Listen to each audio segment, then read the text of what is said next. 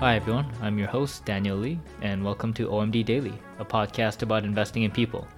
Every Monday to Friday, I share with you what I learned the day before from studying people and companies through conversations, whether it's through interviewing investors and business leaders, to reading books and financial reports, and digesting learnings from all the other storytelling mediums out there.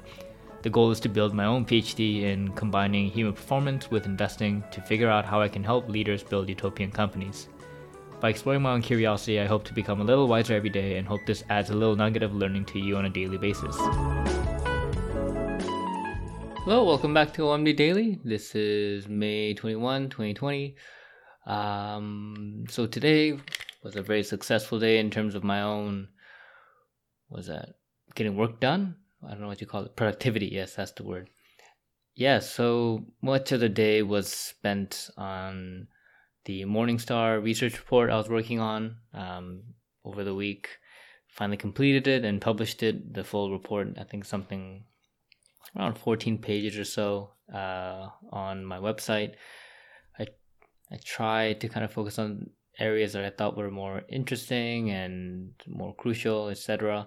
Um, but yeah, still couldn't control the full length the way I wanted to, so it came kind of came out longer. Although in one ways I was pretty disciplined on it. It probably would have been something like 30 pages if I got to write everything I wanted to.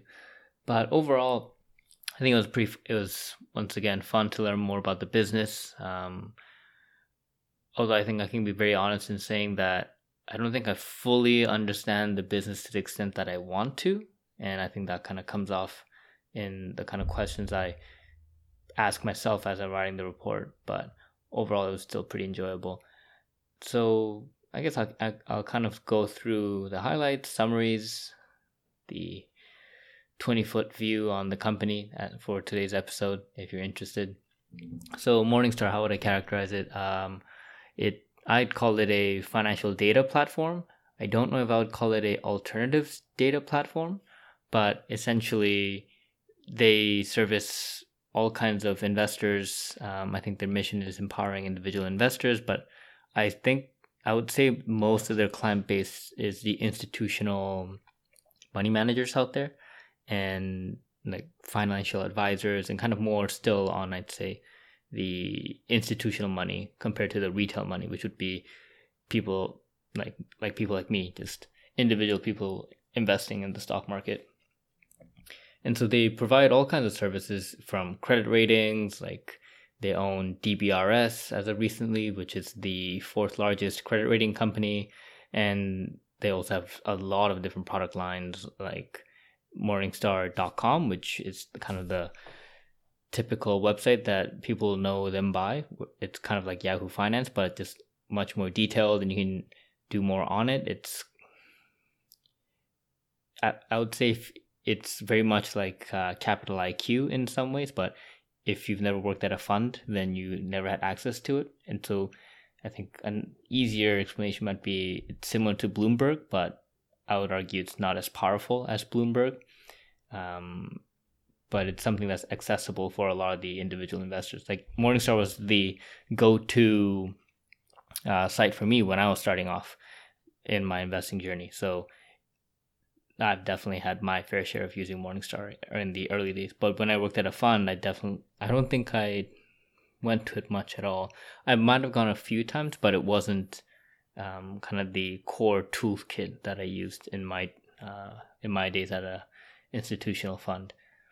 But yeah, so it, it kind of runs the full gambit. I I call it a data business because much of what they do is also they kind of own a lot of this proprietary data. They also have their own kind of rating systems for mutual funds. That's how the business kind of started. That's the history where the founder, Joe Mansueto, I hope I'm pronouncing his name right, but he kind of started the business uh, as a way of just kind of gathering all this mutual fund information that just that was out there, but no one was aggregating it. And this was back in the 1980s, I think. And mutual funds weren't as common a thing back then either. And so it was kind of this niche market. And Morningstar came out, kind of dominated it. And from there, they slowly started uh, building up further business lines and just accumulating more kinds of data sets, not just public market uh, stock data, but kind of overlaying their own analytics on top of it, creating their own rating system for uh, mutual funds. Like when you work at a fund, they a lot of times, or even if you go to um, the website of a lot of the big mutual funds, they will try to kind of, I guess, brag and boast the Morningstar awards that they get, and you know whether you're a five star fund, four star fund, etc. That's kind of how people use rate the funds. Um, and yeah, there's like various other ways of I think that Morningstar kind of tries to add more value by saying like, oh, like style boxes, for example, like are you a value and value large cap fund, like that kind of stuff. So they kind of I think they have it as part of their kind of information system to provide investors with more information. So that's kind of that kind of uh, added value. And it's just, I think they overlay a lot like the proprietary data. And so it kind of goes to the point where I think I would say there are money managers out there who link up their kind of internal system to Morningstar's data. And that I think also works with financial sites like I think some of their clients are Yahoo Finance and Google Finance, where they just pull the data from Morningstar's data repository and their own sites get populated. So then they start they'll pay Morningstar for using Morningstar data, for example. And other funds like or financial firms like Goldman Sachs, Charles Schwab, they all use Morningstar data as well, on top of probably using Bloomberg and S&P Capital IQ. So it I would say is relatively similar in terms of those products, just to kind of get your head around it. And credit ratings pretty similar. It's like S and P, Moody's, Fitch, and then there's DBRS. You rate and give ratings to debt issuers, and most people want at least two opinions or two different ratings from different rating agencies, and it's kind of a fully regulated industry, so that's a pretty easy thing to look at. Um, something else I think that was interesting about Morningstar was their acquisition of PitchBooks back in 2016. So PitchBooks is a it's I guess it's kind of like Morningstar in one way, but it's purely focused on private companies. So it's I think it I would say similar to CB Insights in one way, where you have data on all these private companies that just aren't you know easily accessible for many people.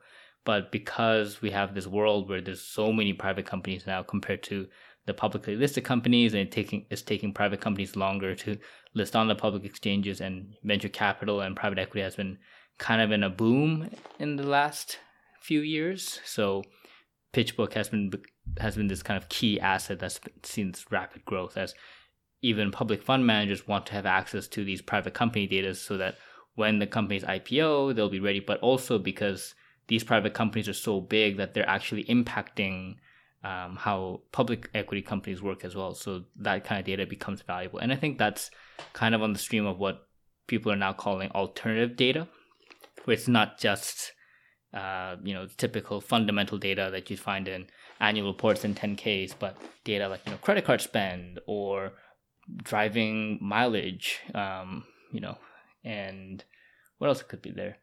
Um, or for like flights like the the kind of i forget what the acronyms are but there's various flight data on how many passengers there were how many air miles were actually traveled in the year. Like those would be considered i'd say alternative data that various investors will kind of incorporate into their business analysis and thesis as well in understanding the company. So yeah, that's how that's what I would say Morningstar's business is in. It's just kind of plainly speaking, they provide the full gamut of services um, and platforms for investors, but essentially it's selling this kind of giant data platform for people. And when you're selling data, it for me, it felt like Morningstar's kind of core advantage came down to the elements that are important when you're selling data, which would be the ability to actually trust in that data. And that trust is kind of reliant it it, it encompasses the elements of requiring um, the data to be independent especially if it's analytical um, or kind of a, providing an opinion in nature, like for example, credit ratings or Morningstar also has a lot of research that they publish that uh, are it's kind of similar to typical equity research sell side shop. So Morningstar will, will write investment research on companies, and when you when they give that kind of rating, you want to know that they'll be unbiased, they'll be independent, and they will give their kind of honest judgment on that. So it's that kind of data where you want trust is so important. And so then the company needs to be very transparent in what they're doing.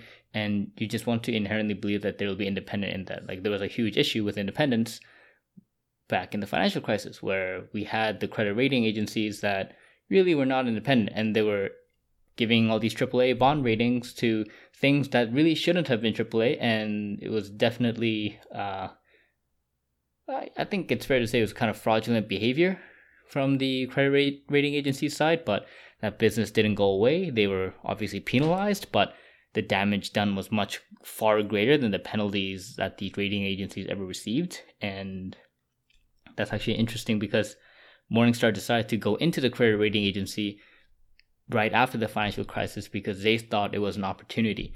And it could rightly have been um, the right way to think about it because if you believe that your brand is based on consumers trusting you and that you're actually very independent and very transparent in how you operate your business, then that could actually become a very strong competitive advantage in an industry where that holds a lot of weight, right? Like financial services, when you're dealing with a lot of other people's money and you're dealing with billions of dollars everywhere, or even if you're an, an individual investor who's investing your life savings, you want to be able to trust the institution you're working with. You want to be able to trust the data that you're getting, and that can you know lead to people wanting to pay up for these kinds of services and wanting to use Morningstar um, as well as other data providers as well. Because I think most of the times you don't end up choosing to use just one provider exclusively. Like I don't think many firms say, "Oh, we're only going to use Morningstar. Or we're only going to use um, Capital IQ. Like you kind of end up using the full gambit. You get the full uh, subscription service for all the data out there because who doesn't want more more data? And I think that's something else I kind of felt um, reading about the company as well. Where as I thought about it, it's it's it's kind of like you, the there's an element of selling to the human insecurity that is prevalent now, which I think is data. I think we're in a world where everybody's like people want things to be backed up with quantitative figures. If you can't explain it with numbers and it's kind of, you know, considered not a valid enough decision to make. And being analytical becomes synonymous with being quantitative and like there isn't a single person I think out there who who will say like, "Oh yeah, I'm not quantitative." I think most people will try to position themselves to be analytical and quantitative and that becomes a very huge selling point for a lot of investment funds as well. Like what fund will tell their clients oh we're not quantitative at all. We're not analytical at all. Oh we don't we don't use all the data. I mean that's going to be a pretty tough sell i think for to clients and so it's kind of this world where if data is a commodity and it's cheap then people will probably want to gather as much of the data they can as long as they can trust it. And I think that puts that makes the industry itself quite resilient for a company like Morningstar because it's kind of like you know it's kind of like an addiction really. It's kind of the addiction that people have just to have more data. You know the best data scientists are not going to work for most of these companies out there. They probably work at google and facebook and they're paid you know millions of dollars they probably aren't going to work at a financial service firm. I really doubt that you know unless you're working for jim simons at renaissance where they just have a bunch of proprietary data sets i think most funds they'll just want to just at least have the data so that they at least have all the resources you know?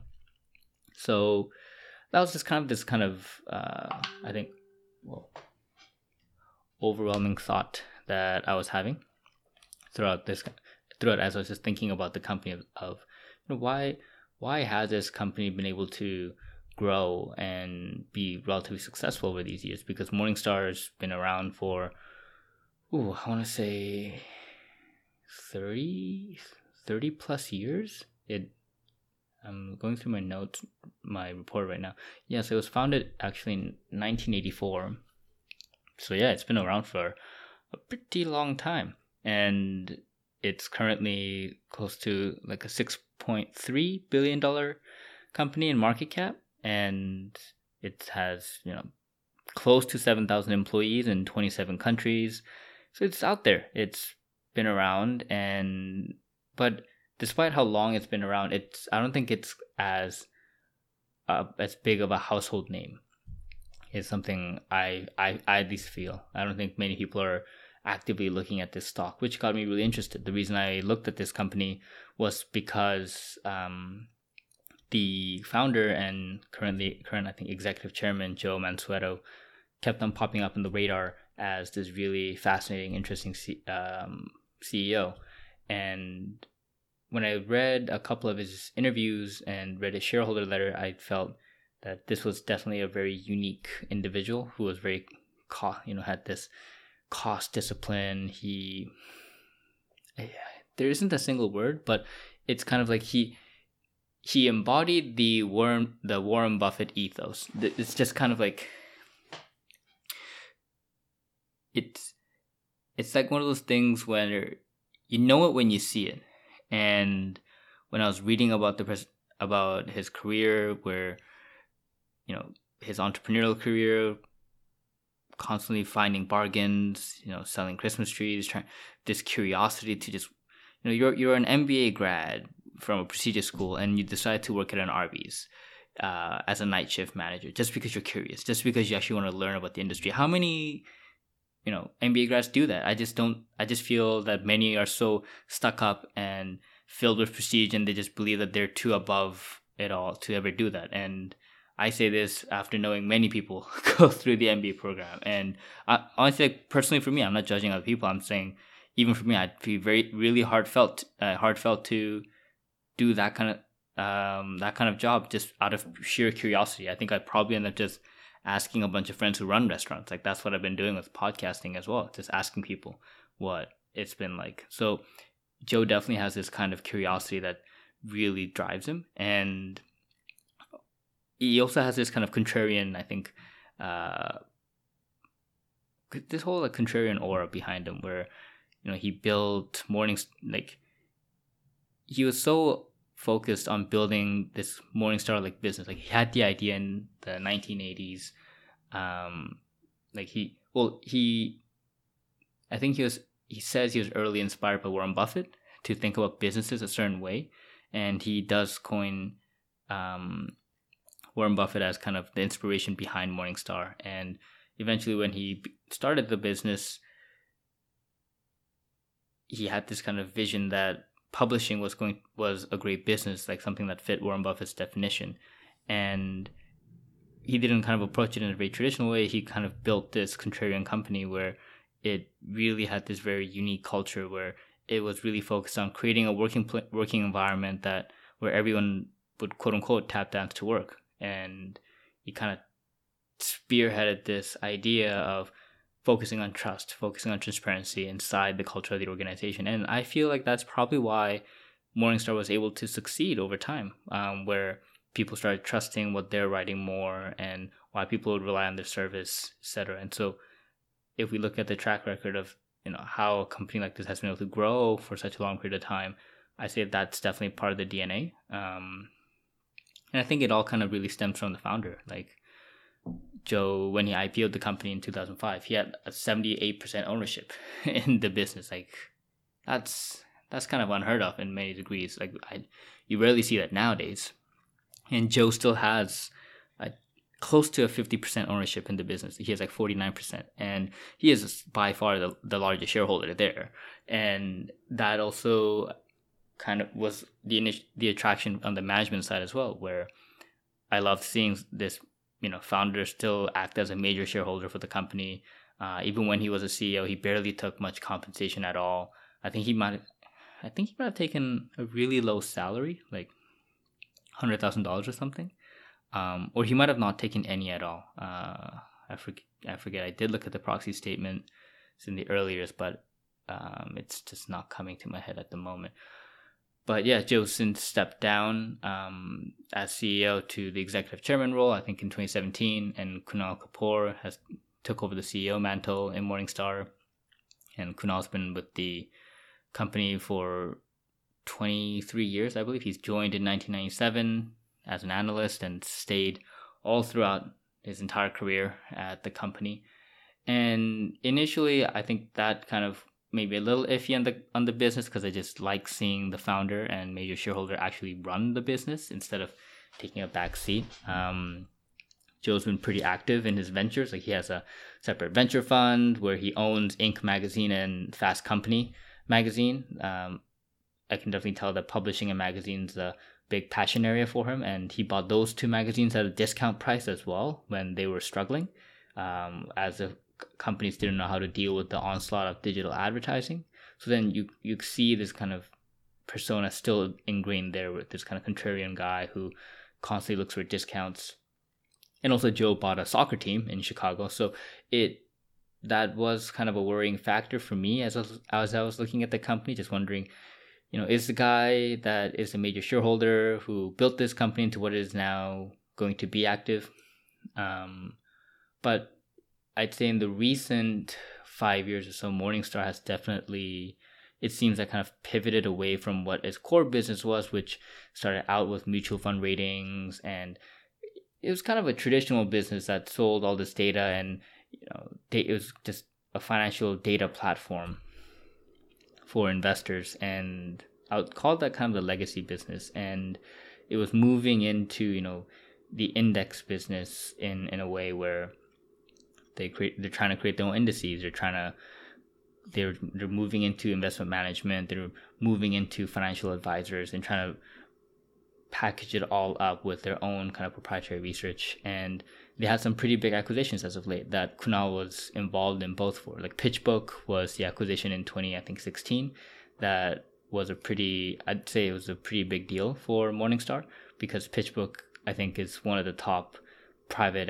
uh, private company data platforms and that is I think it's one of the it's probably the fastest growing segment for Morningstar's various product lines and then there's been the DBRS acquisition in 2019, where they practically bought out the fourth largest credit rating agency. And so now they've been able to kind of provide this whole suite of just data, really, because they're tackling they're tackling it from private equity, they're tackling it from credit ratings. They also bought Sustain uh, Sustainalytics, which is kind of the leader in ESG data, along with MSCI. So they're tackling that area and yeah it's i can't fully wrap my head around how the business is going to look but it's very interesting to see them add these various data points and uh, as the management was talking about in the 2018 shareholder meeting and 2019 shareholder meeting there continues to talk about this kind of convergence of the public and private uh, markets and how the data set when it can cross pollinate between the two markets, it'll be much more effective. And I think they're trying to create this kind of one stop shop for that and even overlaying the analytics capabilities they have with the credit rating side as well. So I think that would be very fascinating. I think um, the overall company being, I'd say, much more on the innovative side than the old guard, which is kind of more like the Bloomberg, the S&P, the Moody's, uh, they all have their own data products. They have their own analytics products, and you know they're the strong big incumbents. But I am actually much like I could actually see to a reasonable degree Morningstar challenging um, the leadership that the big guys have. So that'd be very interesting to watch. And yeah, so in in much of the report, like I'm not going to go into too much detail of it. Um, kind of go through you know how does the company make money i think from a high level i talked about the various products mainly like some 60 65% of the total revenues come from five major products that includes dbrs pitchbook morningstar data morningstar direct and i'm forgetting one more i think it's morningstar investment management where they manage all these like retirement accounts um, and various like you know it's through their I think Morningstar funds, for example. I think that's just do the very basic getting basis points off of the assets under management, traditional investment management stuff. Um, I think let's see, think about let's say 70 75% of their revenue is recurring um, just give or take because a good chunk um, like 70 plus percent come from the license business where it's all just annual subscriptions it's like you know I don't know if you'd call it SaaS. I guess it's it could be considered SaaS, but these are annual subscriptions. You pay for it, and then you just have access to the full site and its various, um, I guess, exclusive premium data points. And yeah, so that that's like the big chunk of it. And then there's the asset based side, which I would say is in some somewhat recurring because you just have the assets under management and you're just skimming management fees off the top at you know one percent or under one percent, and then small slivers transaction based revenue, which is mainly on the credit rating side. Um, but of the total credit rating business, I believe about 30% is actually recurring and 30 to 40% is recurring in nature. So then we kind of get to the 75% to maybe 80% of total revenue actually having some kind of recurring nature behind it. And it's pretty I'd say the retention is pretty high. Um, like the five year average for renewal rates on the subscription, like the licensing, the license products has been around 99 to 100%. And so it seems that people are continuously um, renewing their licenses and, yeah, using the Morningstar service. And I think there definitely is that kind of intermingling of all these various services, like pitch when you sign up for PitchBook and you have Morningstar Data, Morningstar Direct, um, the Morningstar like Office Cloud, you'll probably start integrating much of it into your system. And the cost for these, I think, subscriptions aren't going to be a material function of the client. Like Morningstar services, practically, I would say, on average, like 50% of the financial service world. Um, like they service 50% of all the asset management firms globally. They service 40% of the financial advisors in North America. They have more than 5,000 venture capital private equity funds under in their kind of client book. So I think it's pr- pretty fair to say on they probably have a good 40 50% of the financial service world as their clientele, all the big banks are their clients, but the largest client accounts for less than 2% of their total revenue. And so in one way, I think I I felt that the overall cost to the client for using Morningstar probably isn't on the high end when you have all these giant uh, financial companies as your clients. And so for Morningstar's clients, most of their expenses are going to be in human capital and you know paying a lot of money for all their finance professionals. So in one way, it's kind of like an essential service, right? Like I know at a fund, if you don't have Bloomberg, if you don't have CapIQ, and if you're, at least in my experience, the fund that I worked at, a lot of our uh, investment process was integrated with CapIQ precisely, um, and Bloomberg as well, I'd say. So if we didn't have the subscriptions, then it would actually greatly uh, impact our operational capabilities. Like we wouldn't be able to use any of our models that we built. Um, yeah, it would definitely impair our ability to do the job. But it's not a material component of the operating cost of the business. So I think that's a similar strand for Morningstar as well, where from what I've read, it seems like a lot of what their data service provides is pretty well integrated into the uh, everyday kind of operational duties of their clients. And so it's an essential service, doesn't cost a lot. So the switching cost is probably pretty high, kind of related to the high renewal rates in the subscription. Um, so and that's probably why the recurrence of the revenue is kind of more predictable even though these are just annual subscriptions that can you know people can cancel but they don't. So it kind of shows a stickiness that i kind of expected but it was kind of nice to see. Um, and yeah it's overall i think a lot of my curiosity was definitely focused on the other parts of the market like the i didn't know that the total addressable market for private capital markets data was two like 2.3 billion dollars i didn't know that the global spend on financial data was 32 billion dollars um, for comparison morningstar's revenue is only a, a billion uh, in revenue and now they're in the, investment management business in some way. I don't know if they'll be successful at it, but that's obviously a 9.3 trillion dollar industry. They're in the global rate credit rating business, which is an eight billion dollar industry. Um, I, apparently, the sustainable funds, the ESG uh, world, is 900 billion in assets under management. The index industry is 3.7 billion dollars. Sustainable bonds are another like nearly half a trillion dollar industry. And so Morningstar's continuously tackling all these unique markets that are all very big and they're still pretty small you know, in compare in comparison. So I think that's very exciting. Um, and yeah, a lot of a lot of the work, work was also focused, I think, on the culture side. Like that's where I like to focus on, and I feel that the crux of their product, the crux of what they produce, is reliant on the culture. It's reliant on this business that is trying to foster an element of trust and transparency within the organization. And I got some examples from you know what the founder did. I got some examples from how management looks at acquisitions, where there's a lot of focus on cultural alignment. Um, I heard about why uh, the person who who runs DBRS now for Morningstar, Detlef Scholz, why he left Moody's to come join Morningstar, and there was a lot of this focus on inno- this innovative culture that just didn't seem to exist at Moody's.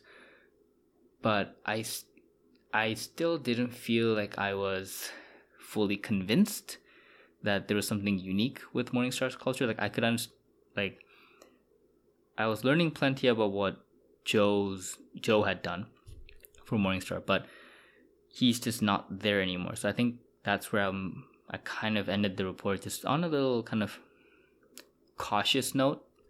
I could see the potential. I could see that they have some pretty solid assets, but like when I read the recent shareholder letters, I just wasn't very convinced that um, they were fully doing their best to like invest on the people side as much. Like they talk about it in a very high level. Like I asked questions regarding like how did they actually invest in their people and like the annual reports don't do a very good job of breaking any of it out either, um, which makes it hard for me to look at. I think if you know they said they prioritize on they prioritize capital allocation on with a preference to invest in internal organic expansion. So that means practically just more human capital. Like that's really their expense as human capital. And they do capitalize software uh, software as part of their PP&E, which I think is a great sign. Like it's they're doing they're showing signals of transparency. So I think I think that's covered in some sense. Like they're a company that doesn't do meetings with sell side analysts. They don't have preferences for large funds or individual investors. They just have one shareholder meeting. They answer all the questions there. And so in that aspect, I think there's that transparency that I really like. But I'm just not as convinced at the moment on like the whole independence aspect. Um, I don't know. I just haven't seen a lot of evidence at the moment. Maybe it's just because I haven't done a lot of digging, but that's just kind of how I felt about the business, um, just from what I was reading and just the amount of information that was portrayed. Overall, though, I think when I kind of looked through the recent years and the last kind of three years in particular, if I tried capitalizing the investments that they make on the human capital side, um, I think I came out to a business that could potentially have between 30 to 40% in return on invested capital over the, the last three years. Um, and for me, that kind of gave me something close like a 10% free cash flow yield um, at its current valuation of $6.3 billion. So, given that price, I think I felt that the return I was seeing was pretty favorable. Um, the the business has been growing in something like a mid teens range. I'd say in total revenue growth um, year over year. I think organic growth was like eight percent or nine percent. Um, but yeah, I think acquisitions will probably continue to be a big part of the story. That's something I'm curious on. They said M and A is kind of their last priority, but recently I think I'm seeing that they're kind of trying to aggregate um, these kind of various alternative data sites, but we'll see. Uh, Kunal has said that there'll be very strict and prudent, and that cultural alignment will come first. So we'll see how he executes on that. I had some beef with or issue with the compensation scheme. I won't go too detail too much detail into it, but I didn't feel that the compensation for the management was aligned with shareholders at all, and especially with Joe no longer being at the helm, I felt um, this new compensation scheme that they created in 2015 or 2015 or 2017. Actually, it might be a 2017 team because I think they changed the compensation and performance measurement metrics after Joe stepped down. So I thought that too was mm, just not optimal. And so overall, I think I kind of left on the note of yeah, it's it's an interesting company. Um, I think it's not as fully appreciated as its peers, but that could probably be the fact that it's not as dominant as its larger competitors are. I think, um, but it doesn't change the fact that the products that it ser- it provides play a very essential role in its current clientele. I think the question will be on can they generate sufficient organic growth, or will they be kind of a kind of a data acquisition story? I think that's the question going forward.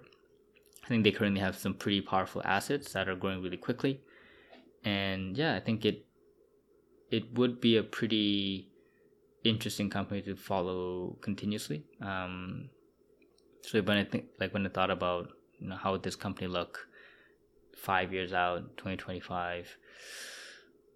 I could see it challenging the big three in credit ratings. I could see it um, leading various niche uh, market segments, like being the leader in private market data, being the leader in ESG data, I and I don't, but I don't think it can really win in like the investment management side. I don't know if it can really win in being the go-to data provider for investment funds. I think Bloomberg and S&P have it all cemented down.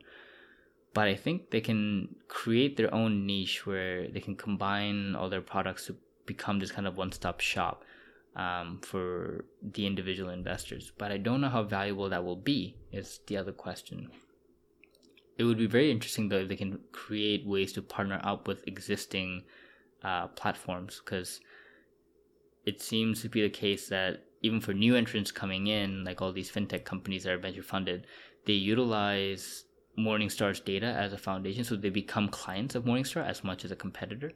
So it'd be interesting to see if Morningstar can find a way to partner up with all these other companies or just be very innovative in how they create more products and integrate their service lines. So, yeah, that was just kind of the uh, result of the research. Um, yeah, I think overall it was a pretty fun experience. Learned more about this particular company, learned a little more about the CEO. Um, but yeah, it wasn't kind of the kind of a oh my god, this is an amazing opportunity. This isn't like it wasn't a it wasn't the same uh, emotional reaction I had when I first read Constellation Software. I'll, I'll, give you that. I think that's kind of always what I'm gauging to. Like if I read a com- about a company and I get the same amount of uh, excitement as I as when I read Constellation Software, I think that's a big deal. This one definitely wasn't the case. But yeah, that was kind of the overall high level view. Um, just thoughts on the company itself after having done published the report today. So if you're curious to kind of read more on the details and my thoughts on it, um, feel free to go to my website and read the report. I'll attach the link to um, the report in the show notes for your ease of searching. And yeah, that's kind of it for the day. And thanks for tuning in. I appreciate it. And I will chat with you again tomorrow. Take care.